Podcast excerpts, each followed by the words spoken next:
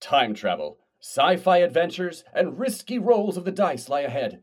Hello, and welcome to Anywhere But Now, a Doctor Who actual play podcast. I'm your host and GM, Casey Jones. The next hour and a half or so holds a thrilling adventure in time and space, so let's dive in. With me is the daring crew of our time traveling machine.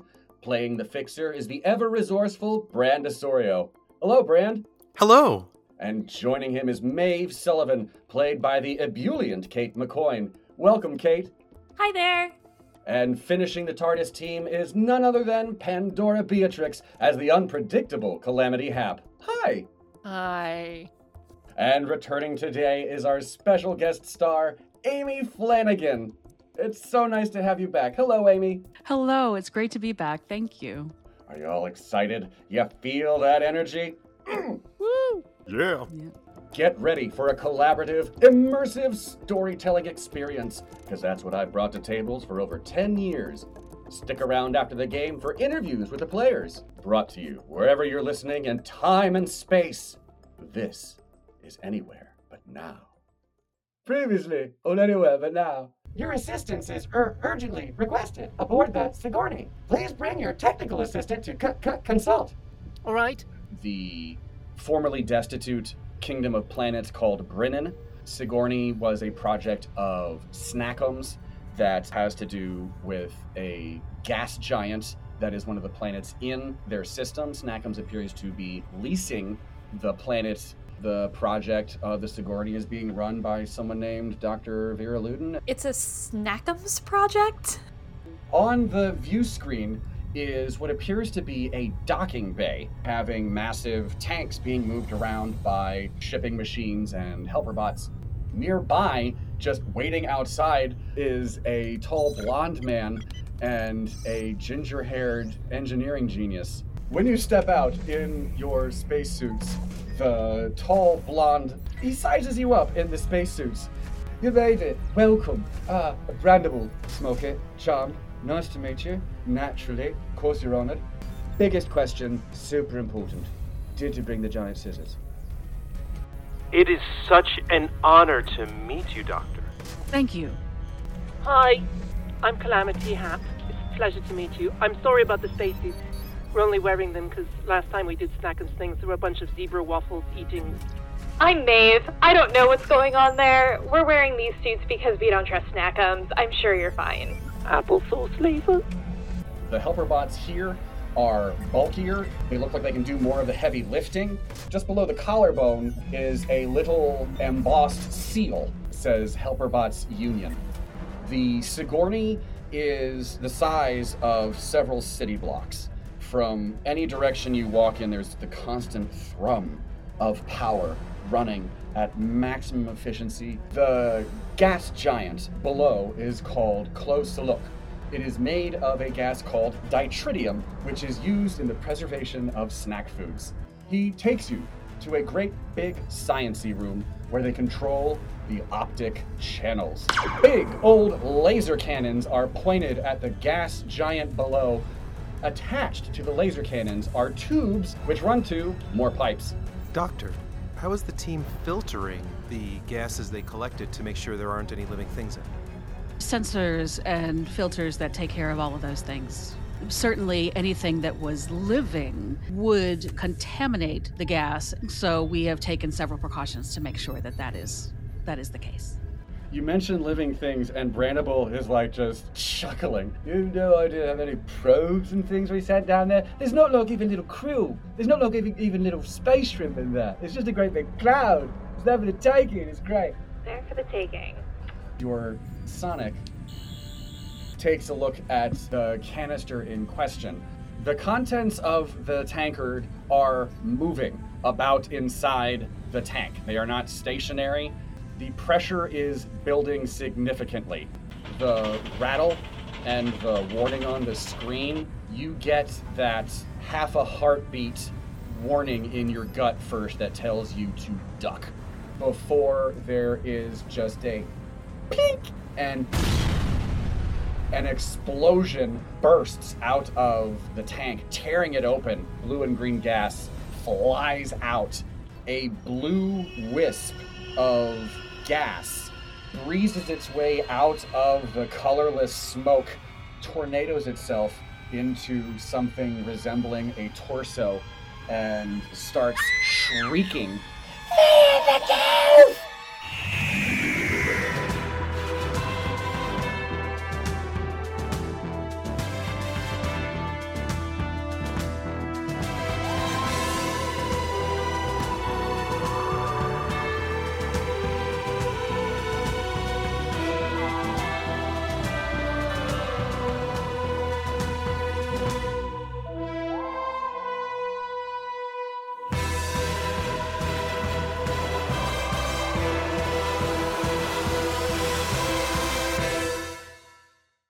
cut to the sick bay with a pair of shambling corpses with almost glowing incandescent white blue eyes reaching out towards Maeve, the doctor, and anyone within grabbing distance. Well, I'm gonna take a step out of grabbing distance, first of all, and say, All right, well, you've succeeded.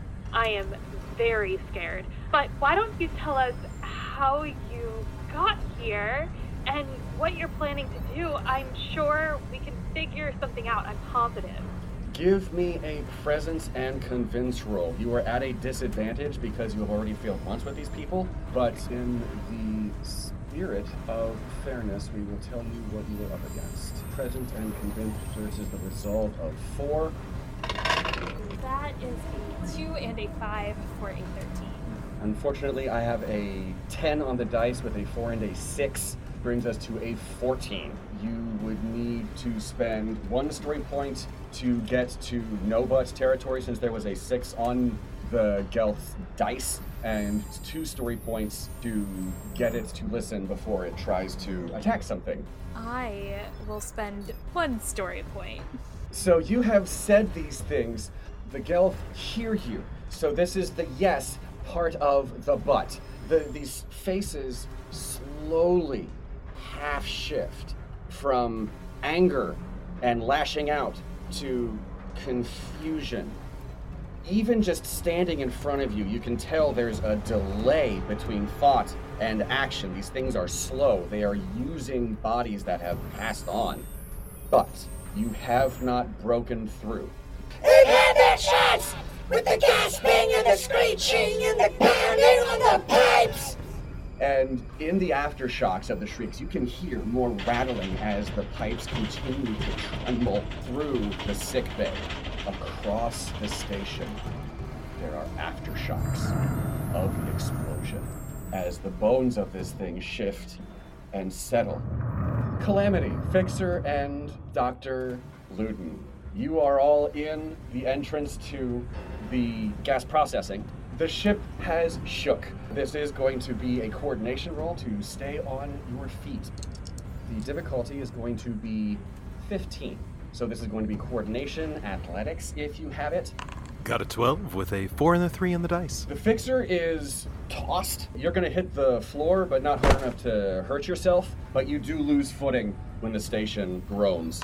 I got an 11 with nothing special on the dice. Great news! You get to go on a trip! As you are tossed towards the center of the room, and one or two bodies, which may or may not be conscious and groaning. Dr. Luden, how did you roll? I rolled an 11 with a 2 and 3 on the dice. You two stumble to your knees in the station. The room is a wreck. Things are not on fire, but things are still very hot. Gas is wisping out of the ruptured tanks, although the flow has been shut off from the pipes. We have talkers, we have movers, we have doers, and we have fighters. This constitutes action. Okay. What are you people doing knocked to the ground in gas processing? First thing I'd like to do is check on Calamity and Dr. Luden. Calamity, are you okay? Sure. I mean, there's a lot going on, and I'm still missing half of it, I think. But did you see the blue alien? I think alien. Probably an alien. Yeah, probably a native of that gas giant down there. An alien? That's. Well, I mean, it was like screaming gas. It could just be a coincidence. There are alarms going off as the station is slowly recalibrating orbit. There is a squawk of intercom static overhead as the captain of the ship calls in from the bridge. This is Dorothy Redmond. What the hell happened down there? Is anyone hurt? Head over to the communicator, activate it, and say, Captain, I believe that the species that your crew has taken off the planet has decided to either try to take over your ship or make a break for it. In either case, it has unfortunately harmed a bunch of people in gas processing. Can you please send a medical crew down here? On the double. You hear her patch your line into the sick bay, where before anyone can say anything, you just hear ah! Ah! over the intercom from the sick bay, and the captain is like, "What the Hell. Security to the sick bay, now! Security to gas processing. Get them the hell out of there. Cut to Maeve in the sick bay proper. Currently, Maeve is a step or two away from two angry looking Gelth who are shouting at the top of their lungs and reaching out slowly with claws. They are reaching for a medic and the doctor that are nearby. How many uh, people are in the med bay right now that are not zombies? There are two zombies in front of you. There are two humanoids in front of you. One is the frilled lizard wearing slippers, and one is just a medic.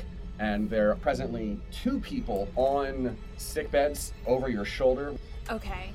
I have a question. Are there any other doors in here, like a quarantine room or something like that? Unfortunately, no. The plastic sheeting they put up, they weren't expecting anyone to die here.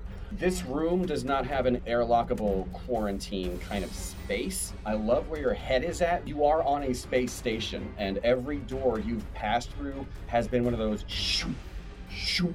It is likely that there are other places on this facility that could be sealed off. Okay. Two Gelth are moving towards the doctor and one of the medics. See how they do getting the hell away. The doctor scoots back and loses a slipper, but zips right past you, while unfortunately the medic is pinned. He backsteps against one of those beds, and one of the Gelth reach for him, shrieking, YES! Yes Foot as it tries to lay its hands on him at the start of the next round. Maeve, I'm gonna grab the medic by the hand and try to pull them away from the Gelth so they can follow the doctor out of the room. And then I'd like to try to bait the Gelth after me. Ooh, okay, that sounds cool. First off, we're going to need a fresh fear factor because now you are deliberately trying to get closer to an actual zombie. This is going to be a difficulty of. That was 10, that's double fives. So the number you're trying to beat is 22 to resist and flee. Given that part of what you're trying to do is also run and back away from this thing, I will say that you're an advantage on this roll. Plus, you're a companion. So, yes, you are rolling at advantage to snatch and grab the medic that's about to get grabbed. So, this is your resolve and ingenuity. Okay. Throw two on for being a companion who has faced creepy things trying to kill people before. I got a 4 and a 5 for a total of 19. You are currently at a no but. So, no, without spending any story points, you are currently at a no but. I'll spend another story point. Okay, that brings you to a yes but. Yes, you are able to resist the fear of this thing that is not currently trying to grab you, but as you grab onto the person, you realize he is frozen, paralyzed with fear. So you're going to be at a disadvantage to actually get him the heck out of here. Give me, please, a strength roll. Let's say survival, because you're trying to help someone survive. As you pull him away, you are going to, he is going to be resisting you just because he is paralyzed with fear. That's a 4 and a 3 for a 10 on my end. Okay, yeah, that's not great. However, the man paralyzed by fear rolled a three, and there was a one on one of those die. So he is in absolutely no position to actually resist. When he feels you take his wrist, that snaps him out of it just enough to get him away. Let's see, however, if the Gelth zombie is able to grab onto him as you're pulling him away.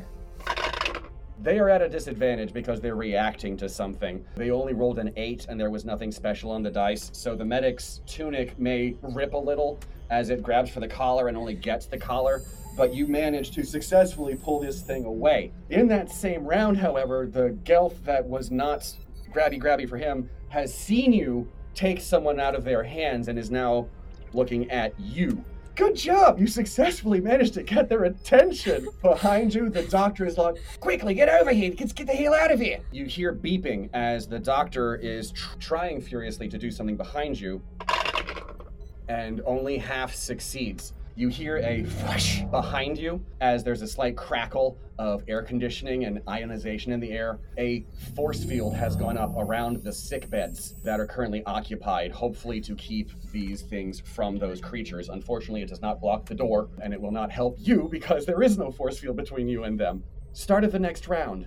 Alarms are going off. There is rattling in the pipes above. Boot steps behind you as security are on their way. Okay, security's on their way. I'm gonna turn towards the doctor and be like, we can trap them in a hallway. We can, and uh, the doors can close on both ends, right? We can lock them in and then find a way to suck the gas out back into the planet where it's supposed to go, right? The doctor is blinkered. He's watching corpses of people he knew lurching forward, and you're trying to use logic at him at the same time. Let's see how he's doing about like just background noise fear factor. He's not doing great. That's a six on the dice with a two and a four, so he's like barely able to keep it together. He is not in a position to answer your questions. Seal the hatches. Uh, Gas. Right, get out of here! Keeps trying to get people out of the sick bay as the closest Gelth reaches for you. Since you turned to talk to the doctor and took your eye off the Gelth, the closest Gelth is rolling to grab you by the space suit.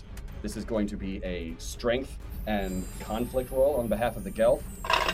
That is a 7 plus their strength of 4, 11 plus conflict is 15. The number to beat with your strength, let's go ahead and call it survival because you're trying to get away from something that is trying, that could very well be trying to hurt you, is 15. Well, it's a six and a three, but only a 12. Can I give one of my story points to help her in this moment? You are not even in the same room.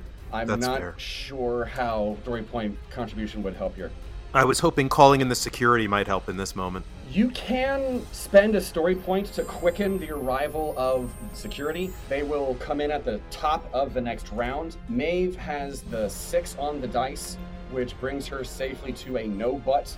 No, the Gelth behind you does not successfully keep a grip on you, but it rips a tear in your spacesuit along the back of the neck as you instinctively react of like jumping to get away from this sudden thing clawing at you from the background. Cut to the interior of the gas processing plant where Calamity can get to her feet. The three of you are still actually prone. You haven't actually gotten to uh, your feet yet. Given that we are wearing suit, spacesuits, do they have radios in them by which people would normally like talk to each other when they were in a place without air? You can communicate with the other members of your party without having to roll anything. Your suits are paired to each other. If you want to The question was just like, are those radios like on by default if we have our helmets on? In in the sense of me having been able to hear what Maeve was saying. Yes, number one, add a story point. That is a uh, wonderful idea. You have been able to hear at least one half of this conversation, both you and actually, no, only you, because the fixer took his helmet off. You have been able to hear one half of this conversation and maybe faintly the shrieks of the Gelth. So you have at least some idea of what's going on. Okay, then I will say, I think Maeve's actually in sick bay, and that seems better. Then I run back in that direction.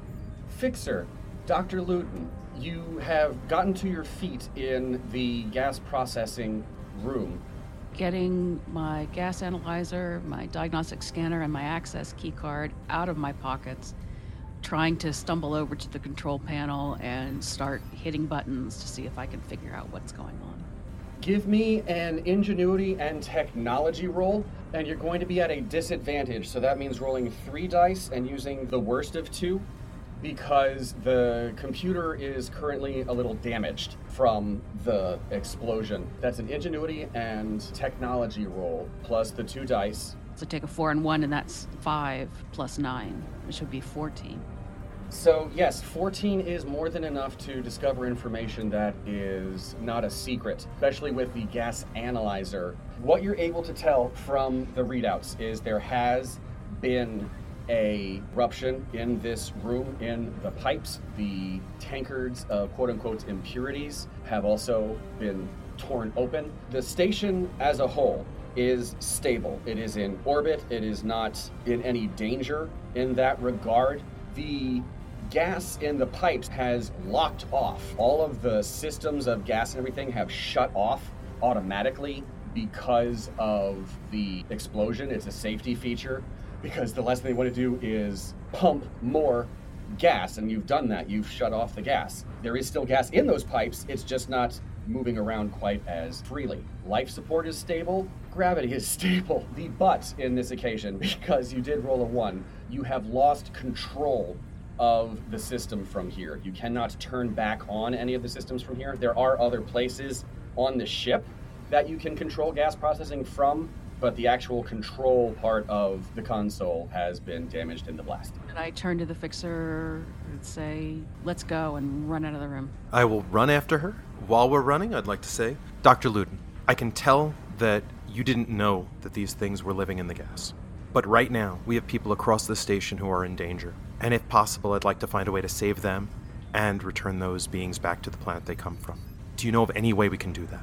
Let's concentrate on doing one before the other. We have to stabilize this gas before we go anywhere else. Anything living in it will be stabilized as well. What does stabilized mean? Meaning that another pipe won't burst, they will stay where they are for now. It won't cause them additional harm, though, will it? I have to be honest with you, I didn't know they were there. I have no idea what will cause them harm. Thank you for your honesty. If we don't stop this now, we will all be harmed. Lead the way. Fixer, give me an awareness roll with Time Lord senses, because this is that thing where you're able to multitask. Pay attention to multiple things at once as you're listening to Dr. Luden. Give me awareness and intuition, please. Again, state difficulty of 12. well, we got a 12 in total with a 6 and a 1 on the dice. As you guys are talking, you see security filter past you and help Brandable Smocket to the door. They grab one of the engineers that is still upright and coughing, and they help them to the hatch just past you guys because you're the main characters. I'd like to memorize where that hatch is as we continue running. Okay, we'll bring up the map. Meanwhile, in the hall, Calamity, as you left gas processing, you encounter a helper bot in the hallway. This particular one has both hands, they're working, and it says, Sure. Are you currently operating functionally? I'm assuming that we're somewhere halfway between gas processing in, and sickbay at this point. So yeah, so Calamity's not gonna stop, but she'll be like, Yes, I seem to be fine so far. I'm just going to sickbay because they're screaming. The helper bot hovers right along with you. It nods dutifully. It may sound a little too chipper for a disaster going on, but it does say, We are so, so glad that we called an expert on c- c- chaos. as you head towards the sound of the screams. Meanwhile, in the sick bay, Maeve has just cleared from icy cold fingers, just grazed the back of your neck as it tore through the fabric of the back of your space suit. It is no longer airtight as the Gelth slowly amble towards you. They are empty handed and they are not happy about it. The Gelth will do that thing we like to do on this show, which is talk and move at the same time. The Gelth are shrieking about, Oh, you vote! Oh, you vote! Get it, leave us alone! Left us with the monsters! Ah! as they slowly amble behind you. They will not catch up. Uh, unless you trip and fall. I am going to grab the medic with one hand and the doctor with the other, Mhm. and we're gonna book it back towards gas processing. So I just grab their hands, Run.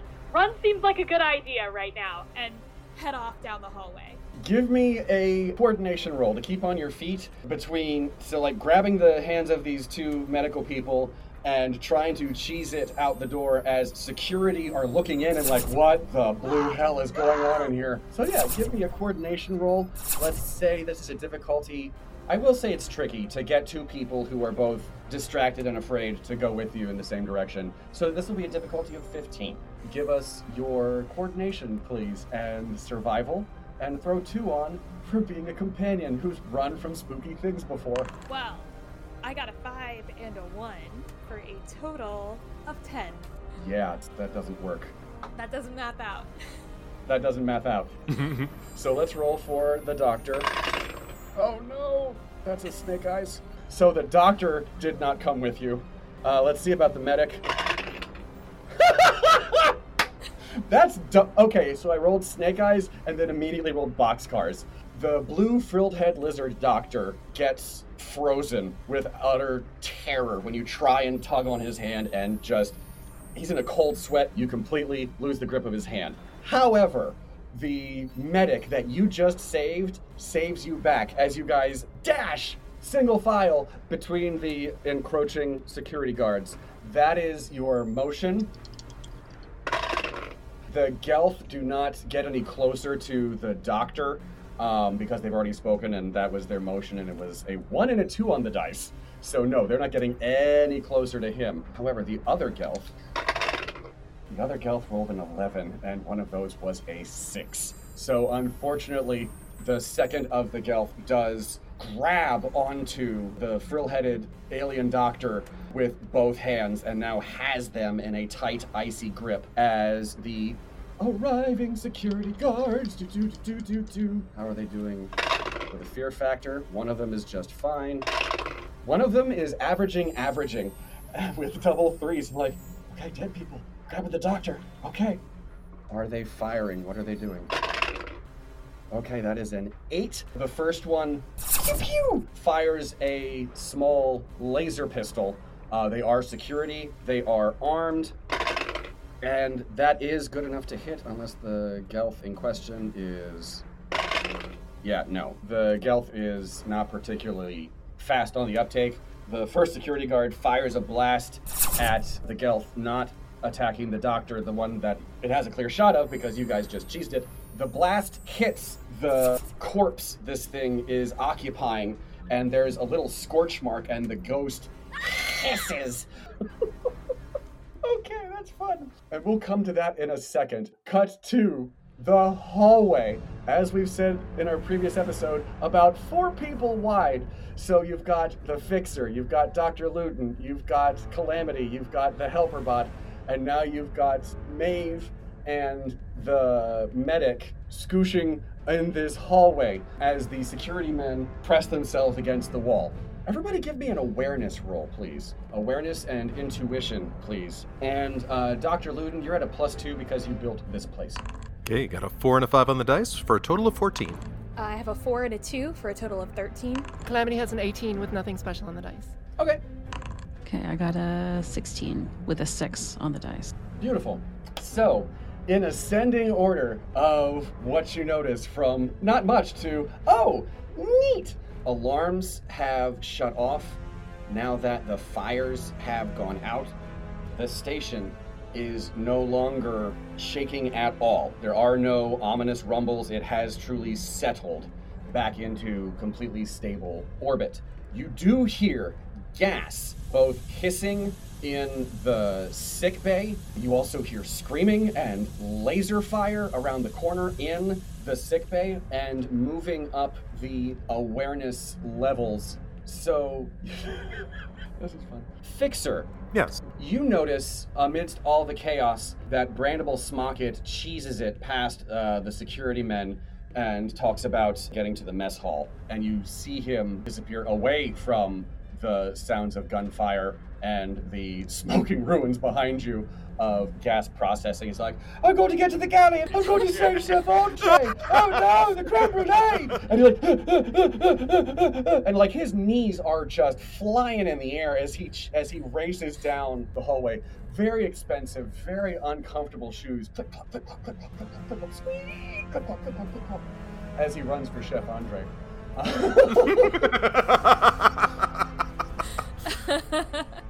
There is still some light rattling in the pipes, which in this segment of the ship appear to be completely intact overhead. At the top of the awareness, however, is Calamity, who sees a wisp of blue slip from the sick bay and shoot off towards gas processing. So, over our heads, past us. It's apparently being a little bit quiet because you're the only one that noticed. Okay. Um, Oh, so we just like crash into each other in the hallway? What's going on? You guys just crash into each other, and amid the bric-a-brac, that was what the awareness roll was for. Is like, what are you noticing in the crush? okay, okay. Okay. Did you know that the gas can inhabit bodies that can't attack you? Excuse me? The gas can inhabit bodies? They can possess people? Dead people? I w- oh. I don't know if they can possess living people. They didn't do that. They possessed dead people. And then they tried to uh, hit us, grab us, do something. That's great. Is it? Calamity, I wouldn't recommend getting touched by these things until we know exactly what happens when they do. How else would we find that out? Right. are there any of them visible? They said they were shooting. Are they like the further down the hallway? The animated bodies? They have not left the medical center. No, it's only been about a turn. Oh, okay, so they they have not left sick bay. So who's shooting Security. into sick bay? Is there any way to seal the door to sickbay? Uh, I mean, there are still sick people in there, but there are force fields around the bed now, so So if we can keep those force fields active, close the door, theoretically they'll be safe inside. theoretically. Theoretically, we love theoretically.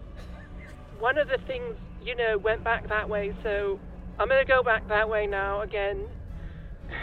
And Calamity just turns around and then starts running again. Does it seem like Calamity's very clearly running back towards gas processing? Yes. As uh, they're running in that direction, I would like to turn to Dr. Luden and say, if they're heading back to gas processing, does that mean they can release more of their kind? We should get back to gas processing. That's a really good idea. Maeve has pulled out the note taker and is getting everything down. Pull out Sonic Stylus and see if I can do a quick flick on the medical door to seal the airlock and give us time to run back to gas processing to handle that. We're gonna hold on to that. When we come back to you, your action will be to try to seal the medical bay. I want to focus on Calamity running towards the blue gas. Calamity, what are you after? Are you trying to talk to the ghosts? I'm just trying to be in a place where something's going to happen when it happens and not slightly afterwards because it's just it keeps happening and it's you know, it's stressful. I'm missing everything. so yes, so she's mostly just going to watch. Okay. I mean, if she sees something useful to do, she might, but Something is going to happen in that direction, so I'm going to go see what it is. You are chasing after the blue wisp overhead, and it descends from the ceiling long enough to bundle itself up into a ball and start to shoot itself towards the gas processing hatchway when the younger of the two engineers is half in the doorway. There's room to the side of him to get past this thing, and he looks at the blue gas that's tumbling over itself. The gas rears back and shrieks. I'm gonna like try to copy his facial expression because it seems like he's got some sort of like really neat like muscular control or something that he can scare gas people with his face.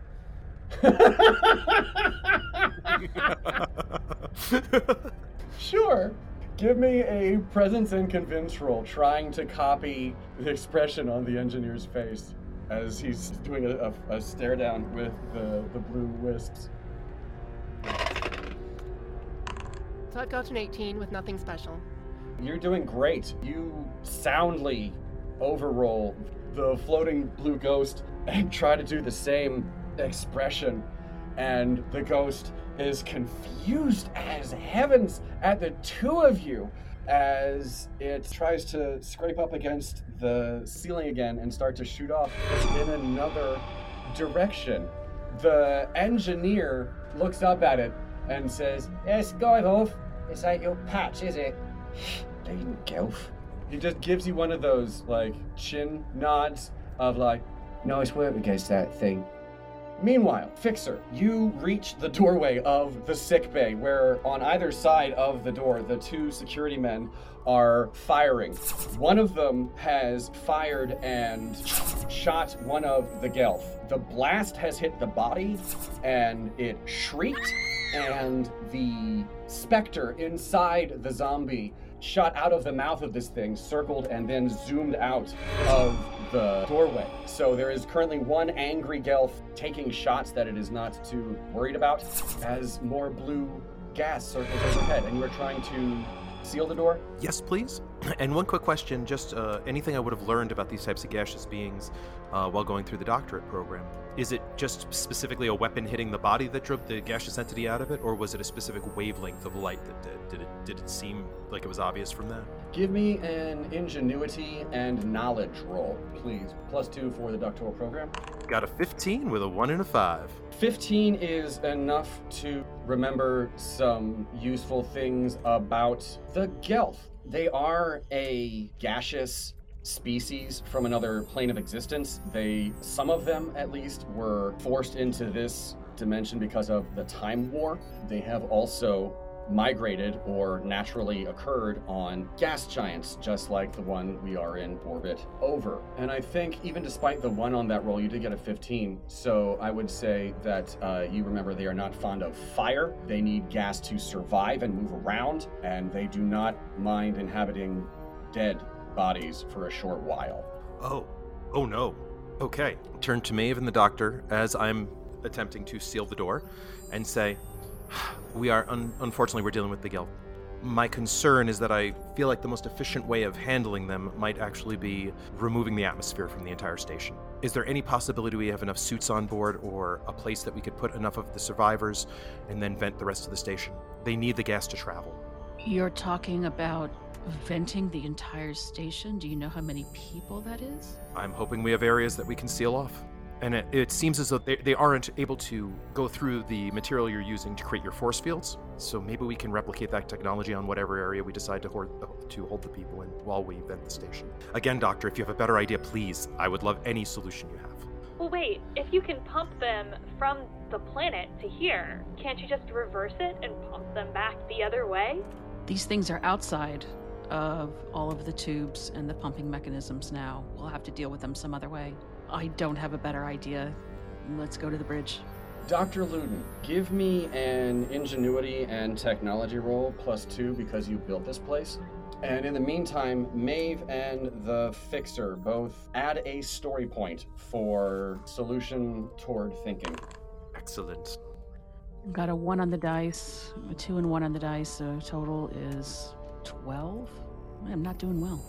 You are not doing well, but that's okay. Low rolls can lead to high adventure. So, yeah, you are a bit scattered right now. This is a bit of a doomsday scenario. You do vaguely recall that there could be more options from the bridge, especially since gas processing itself appears to be damaged. Getting to the bridge would be a good direction to go in. okay, I start heading for the bridge. Meanwhile, Calamity and the engineer are still in the doorway as the ghost is spinning around and trying to figure out where it's going to dash to. So you you you know the the blue gas ghost things. You you've dealt with them before. Sorry, I was just I was just copying you, and I do want to ask if you like studied at a monastery or something because that's really fascinating. But oh, also this. You're talking to the engineer who has not taken his eye off the blue specter circling the ceiling. He says, Yeah, I've run into these things once or twice. Unpleasant little windbags. Minus the bags. Scoot! The thing. That's not great. See how the specter does. Even worse. Okay. The engineer says, Skate! The blue wisp shoots off towards the galley Coon mess hall. So yeah, that's the end of that action round. Maeve and the Doctor, Luden, and the Fixer race up the hallway, followed by a pair of very silent security guards. Can we choose to pass through uh, the galley so we can grab Brandable and the chef on the way through? Yeah. If you want, you would have to turn this way and turn that way to get there, but that it would take, I'd say, an extra two rounds of traveling. But yeah, that's absolutely an option. If we can re- reunite with Calamity and reunite with Brandable and the chef, let's try to do it. Okay. I hate to say this, but I'm going straight to the bridge. I'm not turning right or left. Dr. Luden, add a story point for being focused on your baby. Uh, you're heading straight for the bridge. Am I correct in thinking Calamity is also going to the galley, or what is she doing? She's really she's really torn because the the engineer is interesting, but also the thing is interesting, and also the engineer is technically, when it comes down to it, just doing weird things with his face. So probably whatever the ghost thing does is going to be more interesting. So she is going to go off in that direction when it does decide to leave. So she's chasing it again. Okay. Give me a coordination roll, everybody, and don't roll snake eyes to successfully make it to the galley without tripping and hurting yourselves. Uh, coordination plus athletics, or just coordination by itself? Coordination athletics is great. I got a six and a three for an eleven. Got a three and a two for a ten. I have a 13. I got a three and a two for an eight. I got a rock. Yeah, so at a 10 or higher, you are able to make your way to the galley. The engineer follows and does not roll a lower than an 8. So, Dr. Luden, it takes you a minute. You accidentally hip check the doorway hatch on your way through. You're that distracted. But you make it onto the bridge where there are still low flashing lights indicating the place is not entirely station shape, ship shape and the captain is overseeing things as various stations and their operators are giving her updates, etc. You come in, and she says, "We're getting all the strangest readings I've ever seen from the halls and the pipes. What happened?" I yell at the top of my lungs Emergency! We have to vent the ship! Beautiful. Give me a presence and convince roll, please. Plus two, because the captain knows that you're level headed and don't say weird things like this lightly. I rolled a six, so I think I got a 17. The captain did not roll spectacularly. There's a one on those dice. So, yes, they believe you, but they are not going to immediately just like hit any ma- massive button that just airlocks the entire station. she does turn and snap Life support, begin the protocols. Prepare for emergency decompression. This place does have decompression protocols, which you helped build. Hearing those magic words does pull you a bit out of your shock, Dr. Luden. You will be at a plus two to help with decompression protocols if it does actually come to that. The good news is you have brought the warning message to the bridge, and they can start trying to do the things. Meanwhile, in the galley, you guys reach the galley where you see Chef Andre swinging an empty frying pan with one hand from behind Brandable Smocket, who is screaming at a high, high pitch, waving his little jet burner for creme brulee at the ghost that is screeching overhead.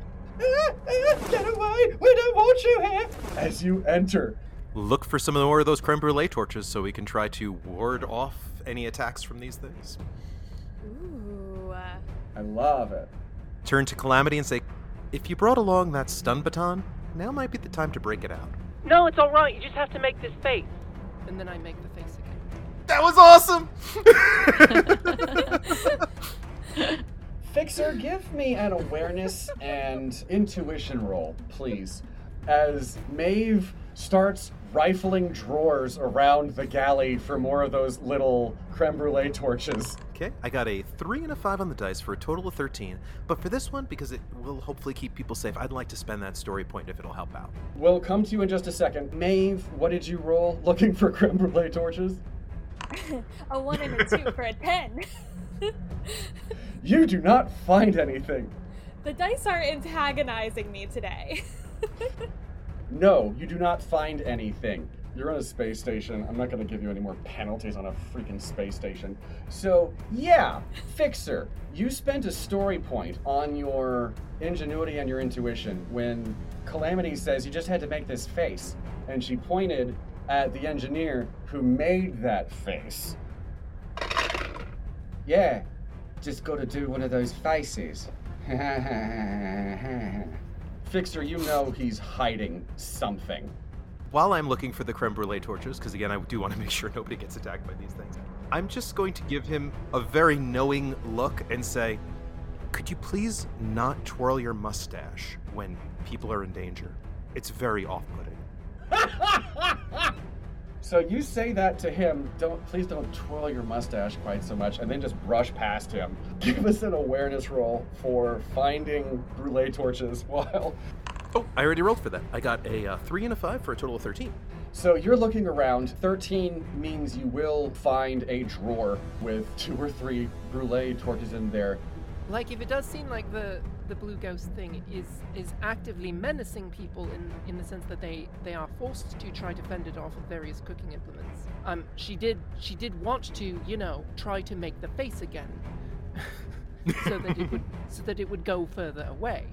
Um, although then she would be forced to chase it. So there's pros and cons. I will say the Gelth, keeping well enough away from the, the current brulee torches, looks at you and is not currently in a position to do a fear factor because it is also in a state of agitation. Give us presence and convince to do the face. It's only a 13 this time. Nothing special on the dice. That's funny. The face didn't work on it. The fixer has found a drawer with two extra creme brulee torches to help ward off the Gelth floating overhead as Dr. Luden and the captain on the bridge begin the steps for emergency decompression across the station. We are currently in an action scene. Just as a quick recap, we will have talkers followed by movers, followed by doers, followed by fighters. Currently, the Gelth circling the ceiling is shrieking at the top of its lungs. Leave us alone! Let's go home! Keep us from the monster! and it tries to claw at the pipe that is against the ceiling, but since it's completely incorporeal, it's not doing a blessed thing to the actual pipe. But that is what it is trying in futility to do. Maeve has heard this reference to the monster now a couple of times. Do I know what the monster is? Is there something I'm missing as a player? No, there's nothing you're missing. I pick up the note taker and be like, Where is the monster and what is it? Maeve, give us an awareness roll, please, with intuition. And this is going to be a following your purpose, because you are pursuing the truth. This is your focus. So yes, since you are using your focus, this is going to be all all three dice. Keep all three. that is a six, a four, and a two for a total of 19. Chef's kiss. With the six on the dice, that is a yes and. You were in the sick bay when things blew up. You were not actually present in the gas processing room when things blew. With the six on the dice, what you are able to immediately tell is that this specter, you've overheard that it's run away from someone in the room. And you can tell from the way that the Gelf is trying to keep itself both away from the fire and something else, you're able to follow where it's not trying to get. And you are the first person to spot the engineer sidestepping very quickly towards the bridge. Uh, I would like to turn to uh, Brandable and Maeve and say, Maeve, I believe if you can get Brandable to the bridge, I am sure he'd be happy to tell you all of his opinions on the current state of affairs at this station. Calamity? And then look at the engineer. And you. We're going to siphon control. We're returning these things back down to where they belong. Maeve is not going to do anything that takes her away from that engineer. There. So Brandable is like, oh, are we going this way? And it's like, oh, you're not, you're not actually leaving. You're not, you're not moving. Yeah, run as fast as you can. Go to the bridge. And then I'm gonna head towards the engineer. Yeah. So you're all basically here. The engineer is here by the. He's been sidling towards the door, and he says, you know, we can do all that from the bridge. They've got the controls for siphon control from up there. Lead on. Don't mind if I do. And he turns. Okay, so the engineer is heading towards the bridge as Chef Andre now has a pan and a lighter, although the specter above him uh, does not appear to have any interest in him. Uh, I wanted to turn to the to the fixer and be like, So, did it not work when I did it that time? Does he have like an invisible mustache and I don't have an invisible mustache that only Gelth can see? Are there, is there a certain kind of person in the galaxy that has an invisible mustache and Gelth aren't afraid of? When you say that, I'm just going to give him, the engineer, the dirtiest look ever and say, definitely someone the Gelth might call a monster. The engineer is not looking at you. The engineer is ignoring you as Maeve and the engineer are, are closer to the bridge. Can I just do one thing then? I would like to actually hand the torches that I got, the uh, little uh, creme brulee torches, uh, one to uh, Maeve and one to uh, Calamity. You guys have little torches. Little jet butane torches for flaming brulee. Okay, so you make your way to the bridge led by the engineer and Maeve, followed by Calamity and the Fixer. And Brandable is in the mix as well. So, an approximation of the bridge of the Sigourney. Even here, with the alarms off and the silently flashing lights, you can hear the faint rattle of something hitting on the pipes. The captain and members of the crew are talking actively about emergency decompression as you walk in. What I would like from all of our PCs and Dr. Luden is an awareness roll with intuition, please. And uh, Maeve, since your focus is the truth, you can roll three dice and keep three. 12 is okay, 15 or higher is better for noticing things. Uh, I got a 1, a 4, and a 3 for a total of 15, and I will spend a story point or two. We'll come back to you in just a second when we get the rolls from everybody else. Got a four and a four for a total of 13. Got a three and a four for a total of 16. I got a 1 and a 6 for a total of 16. Things are happening pretty quickly on the bridge. So you enter through here. The various stations of the bridge are here, and those that rolled a 12 or higher noticed that the engineer uh, immediately goes to this station over by the corner of the room. Dr. Luden, with the 16, you're slightly confused because the engineer just went to computer core access. That has nothing to do with anything to do with emergency compression. That's not his station at all. And as he walks to that station, I say, Dr. Luden, I don't know what he knows, but he knows something. I believe he's the monster the Gelth are talking about. We have to stop whatever he's doing and find out what he knows.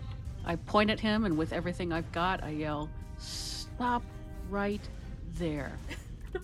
Presence and convince roll, please, from Dr. Luden, our special guest. This is going to be your presence and convince add to because you built this place. You are invested in this place. Actually, considering that is your focus, you also get to roll three dice and keep three dice here. Tell you the difficulty you're trying to beat. Oh man, I rolled a six and a one and a two. That's fine. They cancel each other. Is other that out. Yeah, that's fine. They cancel each Okay. out. Plus resolve plus a nine.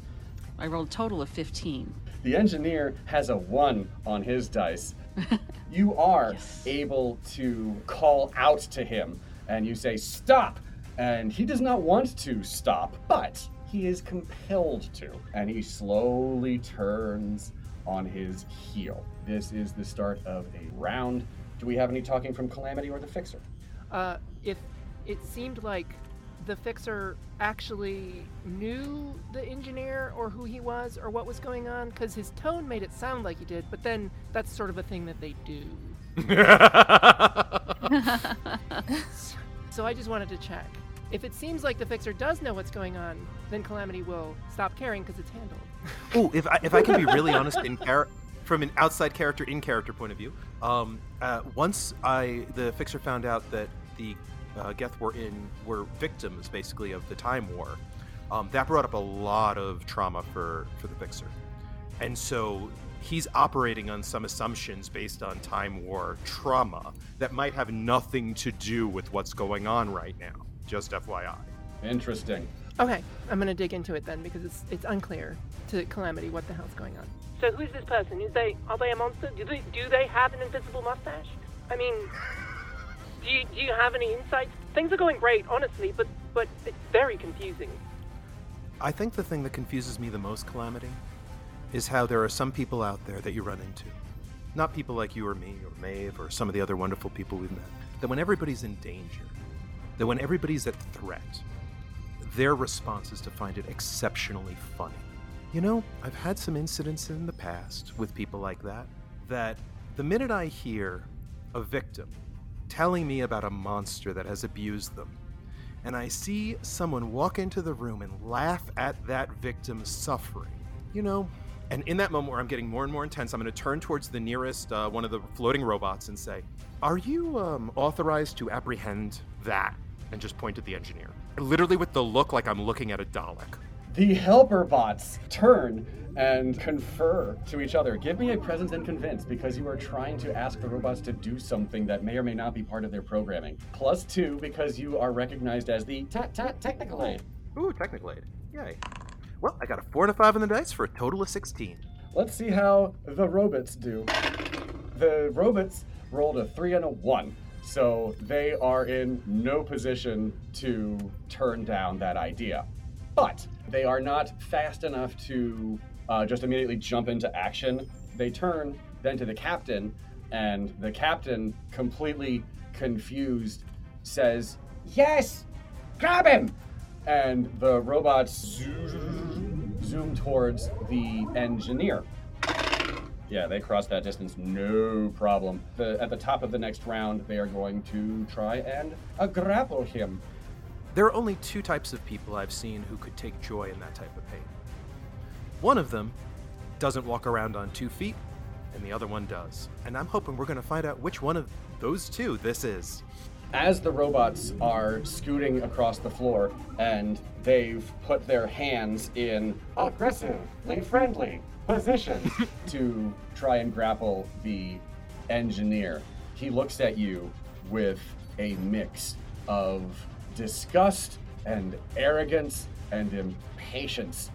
Oh, come now, you biped. Feet are overrated. Quick, close your eyes. He's doing a face.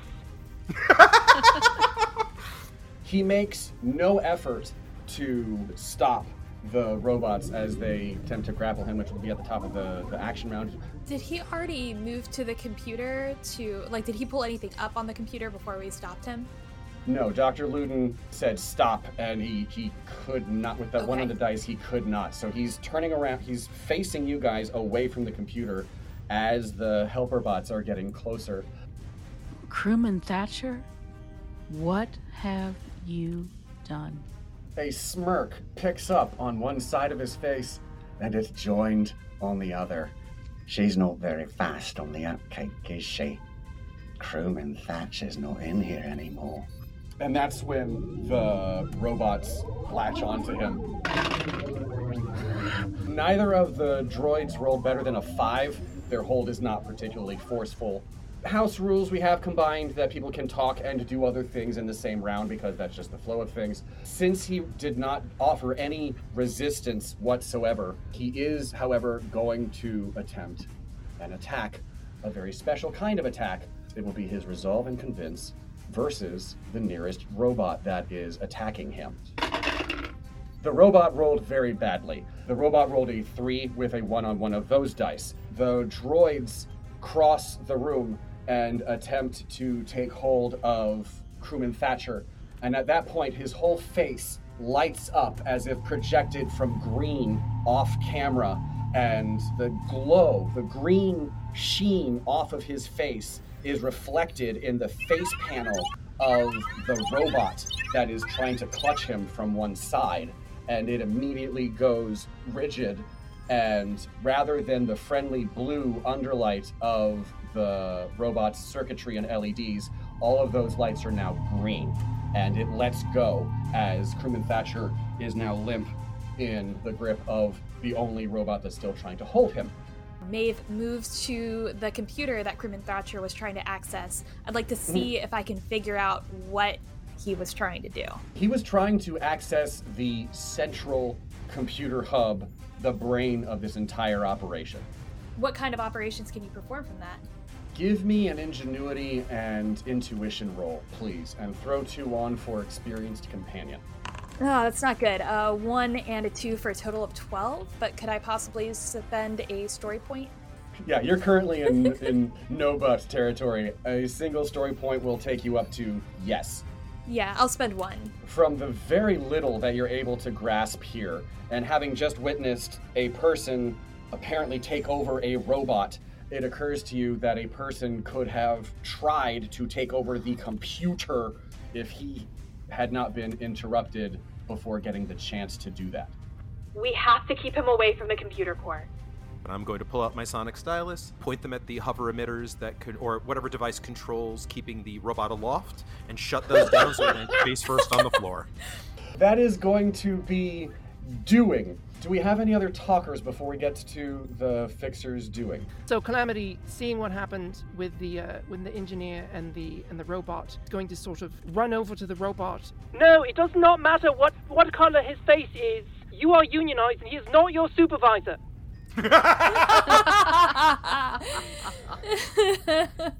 I'm happy to spend story points to make this even possible. Basically, Calamity is Calamity is attempting to to reverse whatever superpower this guy used on a robot by the power of you know uh, workers' rights. You rock. That is amazing and wonderful. Wonderful. We're going to say that since it's a robot being possessed, that it is possible. It is going to be a. I'm not even sure what you would roll here. It feels like it feels like another like a story, like a story point well, that too, expenditure. obviously. But It's such a wonderful idea, but there are stakes at play, so we do need Uh-huh. some risk. If you spend flat out three story points, you will have the desired effect. If you want to spend two or less, the robot and the thing currently controlling it will have to roll to combat each other. Well, you would roll presence and convince Oh. uh, because you're trying to reach the the robot inside with "I know you're in there somewhere." Fight. Gotcha, gotcha. Okay, no, then yeah, I want to spend two and Please give me presence and convince. This adheres to your focus because you are helping this robot be unsinkable. So roll three dice, use all three, give us presence and convince. Okay, so the bad thing got a 12. I think the robot did better. Calamity, what did you get on the dice? I have a 17 with nothing special. With a 17 on the dice, spending two story points to help make this thing possible, you have successfully verbally rebooted this helper bot from possessed green to flickering blue green, blue green, blue green before it goes completely stock still, shudders with electricity, and green gas shoots out of it and circles above on the ceiling. Crewman Thatcher is prone. Helper bot it just left is rebooting and getting back to its senses, and the helper bot next to it has let go of the prone Thatcher. Oh well, I was originally going to disable the uh, helper bot, but your solution was far superior. But you haven't gone, so Oh, else. that's very good, fair. Um, well then, we have uh, a gas control system in here, right? Can we vent? Can we pull that up into the gas control system? Dr. Luden, would you be so kind as to give us an ingenuity and technology roll? Using all three dice, because this is your baby here. This is going to be difficult. This is uh, going to be a difficulty of 18, and you do have story points to spend if you wish to spend story points to help things along. But when you say gas control, the captain does a quick whistle, and one by one, you see people at their stations grab a strap of something to hold on to. and That's a way better idea than I had. I was gonna ask if there was a vacuum cleaner around. So That would be good. you will notice the lovely and convenient handlebars available to grip onto for safety. Dr. Luden, what did you roll today? If I did this correctly, I rolled a 24, which is 3, 6, 6 Yeah, on two the dice, sixes. plus 6, plus 3. You got two sixes in the mix? That's boxcars. Things could not have gone better. These strange, baffling things have been going on on your station, and you've heard these people, these brilliant, mad people, talking about uh, gaseous creatures taking over bodies, taking over robots, trying to take over the ship.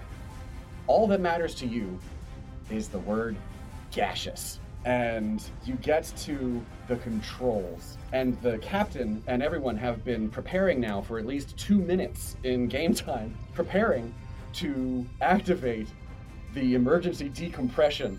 And you play those controls like a pipe organ, and it is Sunday morning. As across the station, there are just these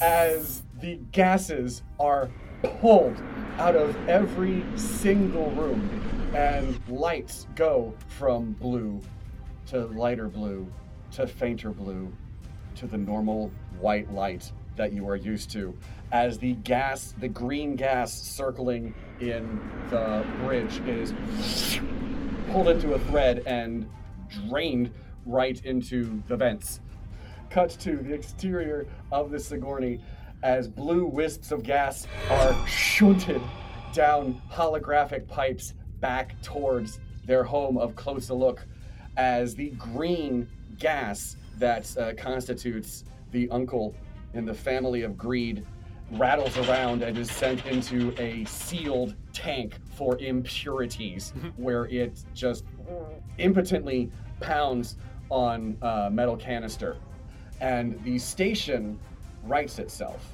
The lights come back up to full. There's that as the right balances of oxygen refill the rooms little by little. And of course, Calamity, the only one with an intact spacesuit, is just like, oh, that's that's fun. That didn't really affect me in any way, shape, or form. But it's nice to it's nice that it happened to people. No, she was Um, actually waiting for like a, an exterior airlock door to open because she was not going to really hold on to a handlebar. Just like. It's not a big deal. Just be, be Fortunately, there are no direct airlocks from the bridge. It does seem, that would does be seem bad unsafe. design. But you know, Snackums. Does seem unsafe. I love that Yeah. answer. But snackums. Um, snack. The danger has passed. Do we have any last reactions from our players as the action is fading? I find a chair and sit down. As as Dr. Luden sits down, I'd like to approach her and say, Doctor, I, I have to give you a lot of credit. This station really is a, a, a masterful work of engineering. I suspect it was actually efficient and effective enough that, uh, and I'll point at the being bouncing around inside the storage canister, thought it could turn it into a full on body and basically become a living station. I mean, that's quite high praise. but I calculated and recalculated, and it's not possible this could have happened. I wonder if it's sabotage.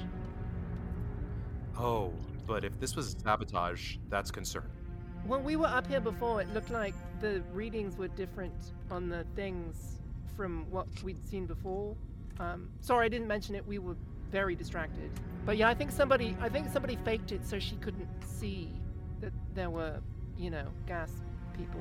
We're going to repair montage as helper bots work side by side with engineers to repair the gas processing room and the controls for everything. You're able to access the logs, and it turns out that crewman Thatcher, the laziest engineer involved in the project, has been siphoning off the impurities that they did not know what were. They weren't ditritium, they weren't O2, he didn't know what to do with them, and so he's just shunted them off into those tanks to be someone else's problem later down the road. With the addition from the fixer of software necessary to scan for gaseous life forms in the mix of the gas, you are able to refine the process siphoning off of ditritium from close a look so that the Gelth will not be affected by any further siphoning ditritium off of the gas giant.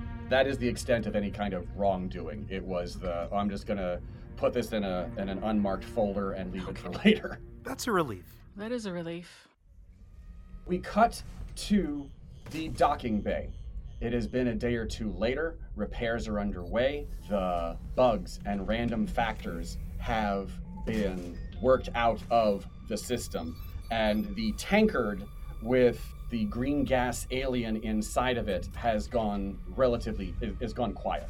You are in the docking bay. Brandable Smocket takes those tiny, tiny scissors that you brought, snips them through the ribbon as the facility comes online and a little chorus of helper bots go as production begins in, in Toto on the Sigourney. Oh, the people of Britain are going to be so happy with you. Oh, uh, this is going to be a, a red letter day for them. Wait until they start to see the profits. This is going to be beautiful for them. Oh, you saved the whole kingdom. Bravo, bravo. Brandable, we'll make sure to tell Kitsy how amazing a job your team did during this. Oh, yeah, of course. Yeah, so they say hi. And the robots turn to you when you mention Kitsy. And it's like, You know our union advisor? Kitsy is the best. cut to the interior of the TARDIS. The scanners have identified the entity inside the tank. Uh, they are a member of a bodiless species. This one identifies itself as the family of greed. They survive by taking over hosts with longer lifespans than their own. They are incredibly dangerous, and you appear to have stopped this one before it could have done something incredibly dangerous. Calamity's poking the fix-it. But does it have an invisible mustache? Does it? Well, I guess one could consider it having an invisible mustache. After all, it's gaseous, so it could technically fill out any shape. All right. Have an invisible beard too, I suppose. Then. Does Maeve want to interview Brandable or Dr. Luden or anything like that for her article? I think that uh, I would definitely interview both of them. Maeve is sitting a little bit on this story. She's going to write a story about the ethics of planet buying, Ooh, good. Mmm. but avoid directly naming too many names.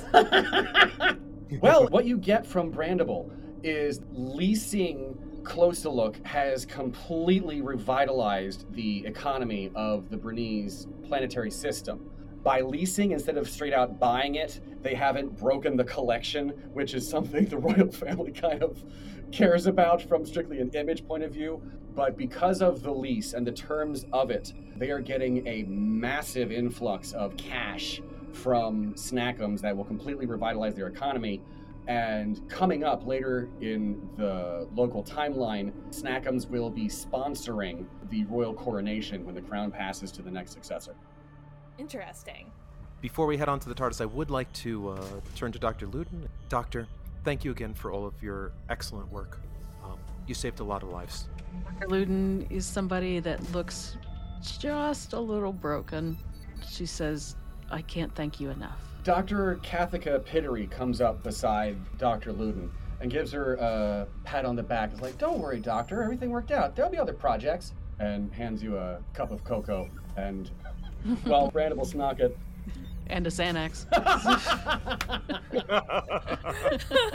oh, so you know the secret ingredient in my creme brulee. Tap, tap, tap. Dr. Luden goes back to her quarters, takes out a picture of her wife, lays it on the desk, takes a deep breath, and pulls out a folder that says time travel on it and starts to write. Cut to the interior of the TARDIS. The fixer confirms the uncle in the family of greed is uh, completely inert in the tank and can be safely disposed of. Once I'm sure of that, I would like to just sit down in the shadow of the console, if possible, uh, with Maeve and Calamity in the room with me, staring at the container, Mhm. and say, um, Maeve, Calamity, I'm a little worried. I'm a little worried because I really think that if it weren't for the two of you, this would have gone really badly. Really, really badly. What do you think would have happened? Um, old wounds would have led me down a path that would have resulted in me not seeing what was happening in front of me. And I don't know if we would have been able to, to save anybody on board there, the, the, the Gelth or the, the, the humans. Well, you're right. If not for me, they we wouldn't have been here because we wouldn't have been invited, right? But that's sort of the whole point, is that these things happen. They don't happen in good ways, but they happen in they happen in right ways, right? The minute Calamity says that, the fixer brightens up, stands up, starts putting in coordinates into the uh, console, and says, You're absolutely right, Calamity. You're absolutely right. Sometimes the universe is looking out. How about we go drop this criminal off with the local authorities? We don't need to worry about more of this greed family, right? Probably. Well, good to know. How do gas people have children? With a lot of pressure.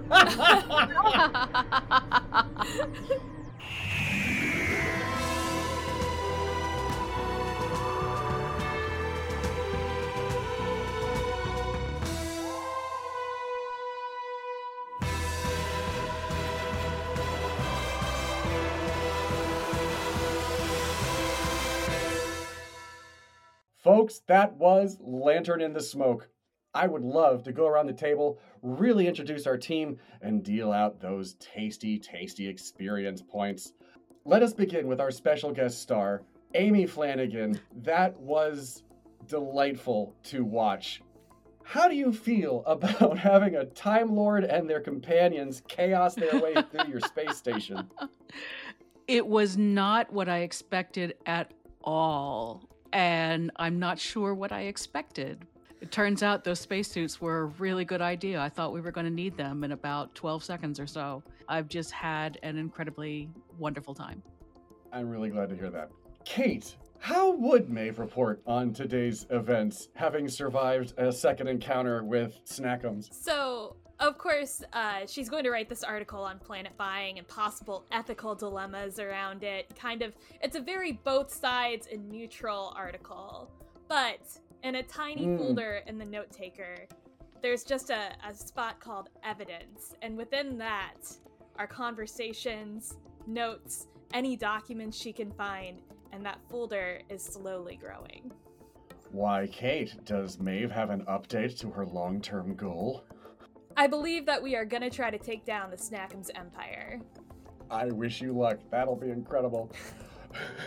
Dora, what surprised you about today's mod? It wasn't it wasn't surprising per se, right? Like the the structure was very familiar, but Calamity was just Calamity had to work for it this time.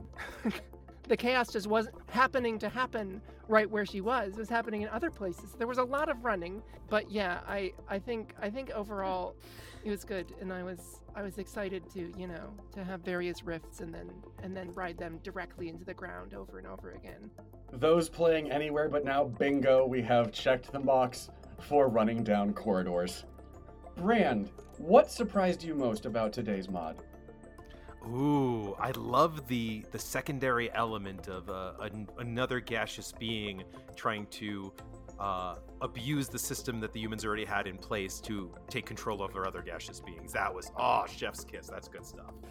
Yeah, I was I was wary of putting a hat on a hat in terms of baddies in a single episode, but the initial act break of oh this ship is rocked by angry ghosts, the Gelth, is is a great ramp up, and then learning the angry ghosts are also afraid of something themselves makes a nice accelerator. This is one of those mods that has multiple outcomes that has multiple ways of fixing things or not fixing things and saving the day and coming up with a emergency venting the whole station thing at once is a beautiful twist on one of the ways that things can go you guys never cease to impress me with your intelligence and your creativity just your resourcefulness uh, of coming up with ways of trying to find solutions. We are going to have to up our game because of how quickly you've gotten to. Oh, were there gas? There are aliens in the gas. There's there's a certain amount of genre on the part of Time Lords, you know. Yes. It could have been. Well, and, and again, I love that idea that like anytime we encounter a new biome, I feel like Time Lords are going to be like, oh, excited to meet who lives there. It's like, oh, new species, this is going to be great, and then it, it Mhm. never seems to be great, but it always gets so close. Just imagine if instead of that evil greed go- guest trying to do what it was doing, the uncle, um, if instead it was somebody trying to do something good, they could have had a, uh, you know, a intergalactic living gas station doing right by the universe. That would have been wonderful. It would have been wonderful. It'd be a different kind of show. That's fair. the, epi- the adventures tend to be less scary if the aliens are here to help versus here to hatch some nefarious plot. Amy, I want to thank you again for joining us today. The chemistry of this team has truly found its paces and they, they know they enjoy playing off each other. And then we bring in someone new and there's antagonism and there's oh wait we're not so different and learning to work together and working to work side by side and it's it's it's a joy to experience I've had a wonderful time. It was wonderful to watch all three of you uh, play off each other. I will uh, go ahead and give out one more additional experience point to the ones you've earned uh, for the last portion of the game, the last mod of the game. So take one experience point for today. Do any of our players wish to give a point to each other for moments that leapt out for you, that that beats of the story you really enjoyed, things like that? Uh, yes, I would definitely like to give Pandora a point um, because I loved the way uh, Calamity like would pick up certain elements and it just culminated into the invisible mustache and that was that was so great i loved the literalness of that that was that like that was so beautiful good that was good stuff Uh, oh, uh, yes, yes. I I wanted to be uh, uh, like I I just wanted to I wanted to shout out to to Maeve for the that shark instinct. You know, because she'll just stuff is going on and it's dangerous and panic and stuff. But then there's like there's that hint of of story blood in the water, and then she's like latches dir- directly onto it and just goes very very fast. Reporter Story shark. blood. Uh, but yes, I always like that when her eyes light up. uh, I definitely want to shout out the fixer for remembering like Heck the yeah. cream brulee torches and that like Brandable and Chef Andre exist because I had completely latched on to other portions of the story and I would have just like let them die.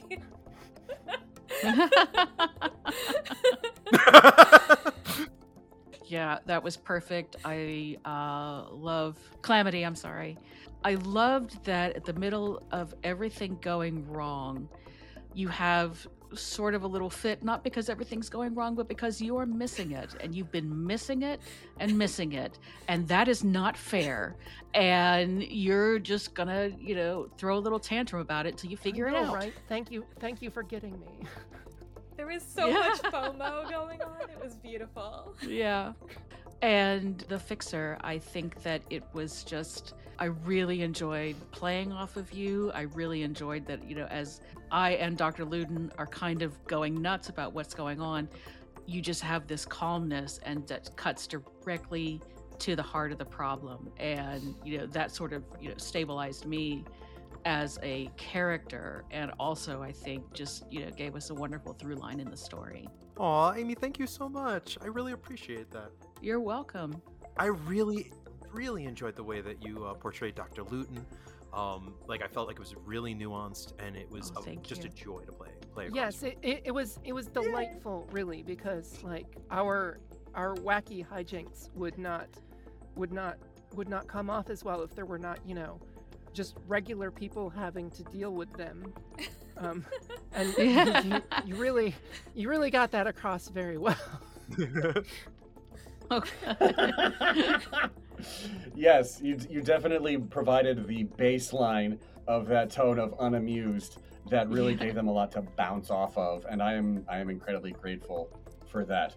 Yes, everybody concerned, please take an additional experience point for the nods that you've gotten from your co-stars. That is marvelous.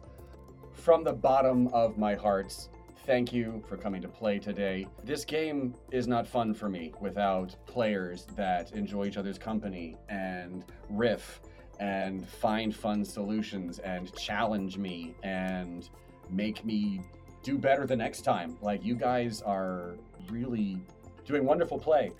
Oh, Aw. And finally, another big thank you for sharing your precious time with us. If you feel it's been well spent, please share anywhere but now with your friends who are looking to enjoy themselves. If you like what you hear, leave a review, rate the show, and follow us on Twitter at anywhere but now with an underscore at the end, and wherever you find your podcasts. Links to everything in the doobly doo. From all of us, I'm Casey Jones. Thanks so much, and have a great day.